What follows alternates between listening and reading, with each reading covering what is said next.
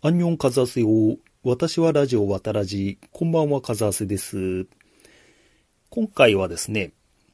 えークローバーフィールドシリーズの2作目ですね。テンクローバーフィールドレーンについて語ってみようと思います。この映画はですね、2016年に公開されてて、えー当時の、えー印象としてはですね、なんかクローバーフィールド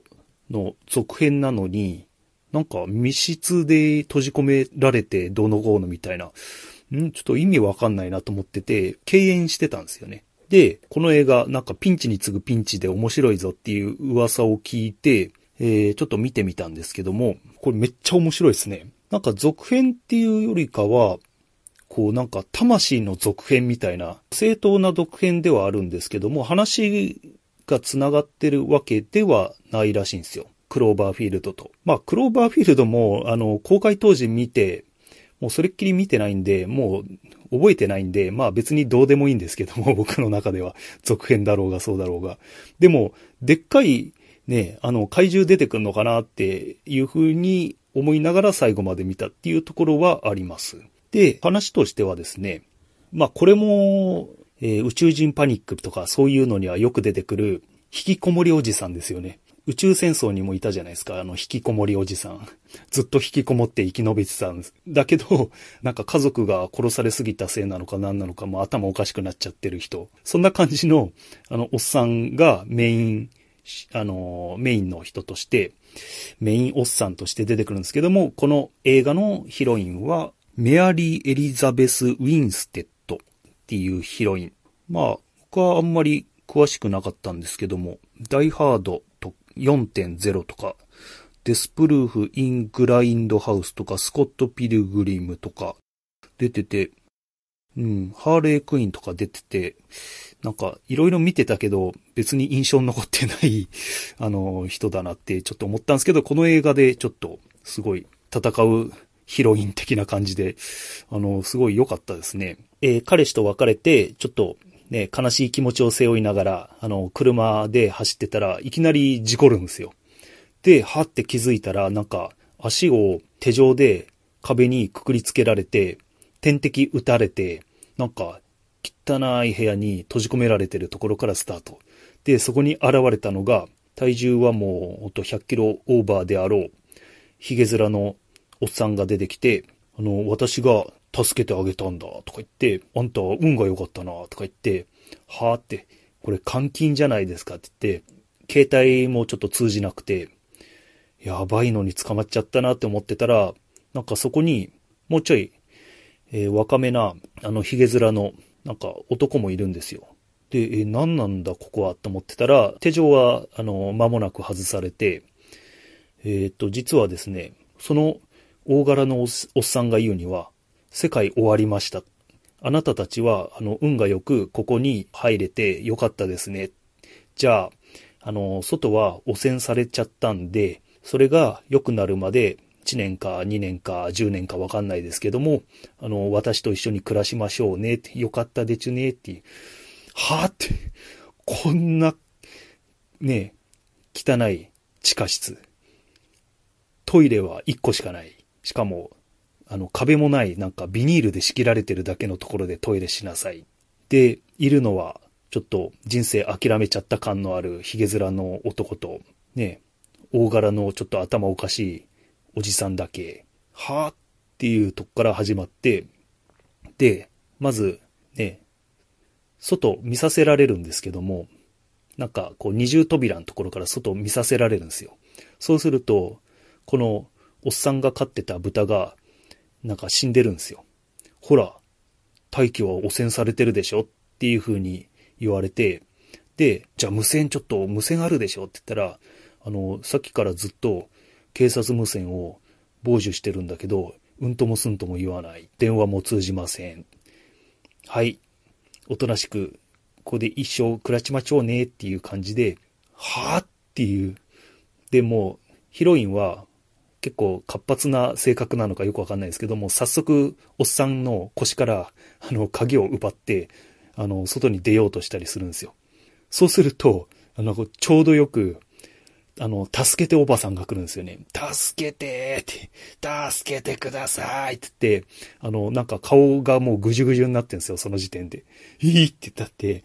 助けて、助け、入れてください、入れてください、入れろ、入れろ、入れろつって頭をどんどんどんどん壁にぶつけていく。これ、本当かもって言って、あの、ヒロイン、さすがにちょっとこれ見てショック受けて、あの、ごめんなさい、これ本当っすねっていう感じで、で、最初、僕の印象としては、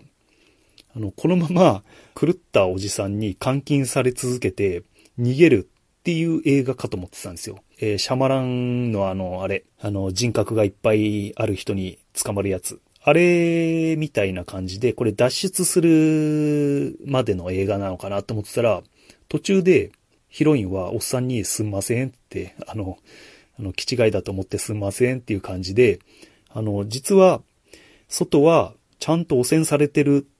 よね。あの、でも、どんぐらいかかんのかわかんないけど、あの、すいません、ここに住まわせてもらいますっていう感じで、なんか途中で仲良くなるんですよ、3人が。あ、なんだ、こういう展開みたいな感じで、ね、あの、最後まであの、おっさんが気違いなままで、あの、虐待されまくって、あの、命からがら逃げる映画かと思ってて、あの、僕も、あの、おっさん誤解してました、すいませんっていう感じで、あの、なんか途中、ちょっとほのぼの日常系みたいな、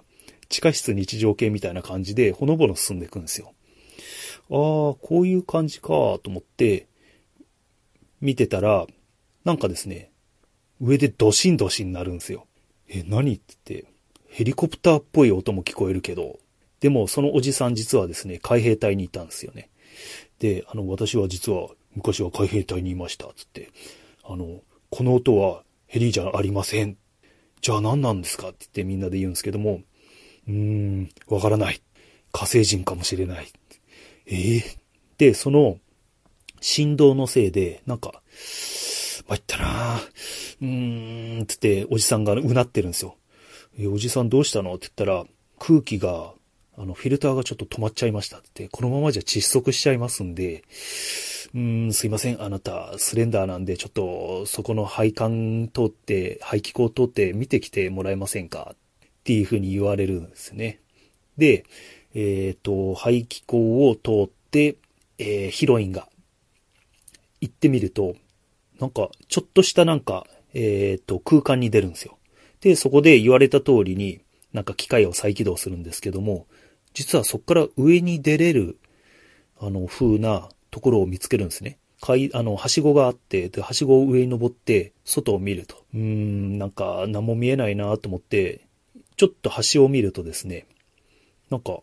この、えっ、ー、と、外を見るガラス窓に何か引っかき傷があるんですよ。で、そこのちょっと邪魔なものをどかしてみると、ヘルプって書いてあるんですよね。これ内側から書いてね。しかも血ついてねって。で、ふとヒロインは思い出すんですよ。実はおっさん家族がいたんですよね。で、えっ、ー、と、娘のことを溺愛してる風な感じは前々からあって、娘の服を取っておいたり、娘が読んでた雑誌を取っておいたりしてるんですよ。で、何かというと娘は飯が作るのがうまかったとか、なんか言うんですけども、どうやら、こんなことになる前からずっとシェルター作ってたんですよ、このおじさん。あの、家族は、えっ、ー、と、奥さんと娘はシカゴに行っちゃったと。っていう風な話を、あの、されてたんですよね。このおっさん、最初は、なんかな、こう、監禁したりして、普通じゃないとは思ってたけど、これヘルプって何っていうことで、えー、もう一人の若い方の男に、あの、ちょっと、あの、あなた、あのおっさんの娘って会ったことあるわよね、つって、実はこの若い方は、シェルター作りを手伝ってた人なんですよね。なんで、ああ、あるよ、って言って。で、えっ、ー、と、前にヒロインが、えこのおっさんから、あの、頼んでもないのに見せられた娘の写真を見せるんですよ。この娘よね？って言ったら、え、これ、違うよ、つって。この、この人は、確か、えっ、ー、と、誰々の娘さんで、そういえば、なんか行方不明になったって話聞いてたなって言って、え？っていう風になる。やっぱ、おっさん、木、丸、貝だった？みたいな。で、ちょっと待て、これ、次のターゲット、私ですか？みたいな感じで、もうやばさがだんだん極まってくるんです。っていうことで、どうなるっていうような話なんですよね。意外とですね、あの、思ったのは、中盤のほのぼの日常シーンが面白いんですよね。あの、みんなで、ボードゲームやったり、なんか、だんだん打ち解けてくシーンとか、そこら辺の、あの、ストーリーがよくできてるっていうのと、あとは、最後すごい。最後がめちゃくちゃすごいです。もう、怒涛の何十分とかよく映画で歌うじゃないですか。あんな感じのすごい版。なんで、まあ、2回楽しめる映画が好きっていうのは、まあ、マンイーターの時も言ったんですけど、マンイーターの20倍ぐらい最後すごい、すごかった。あの、マンイーター、ちょっと、マンイーターごときで、あ、ごときとか言うとちょっと失礼なんですけども、マンイーターで満足してた自分は一体何だったんだっていうぐらい、このテンクローバーフィールドレーン、すごいです。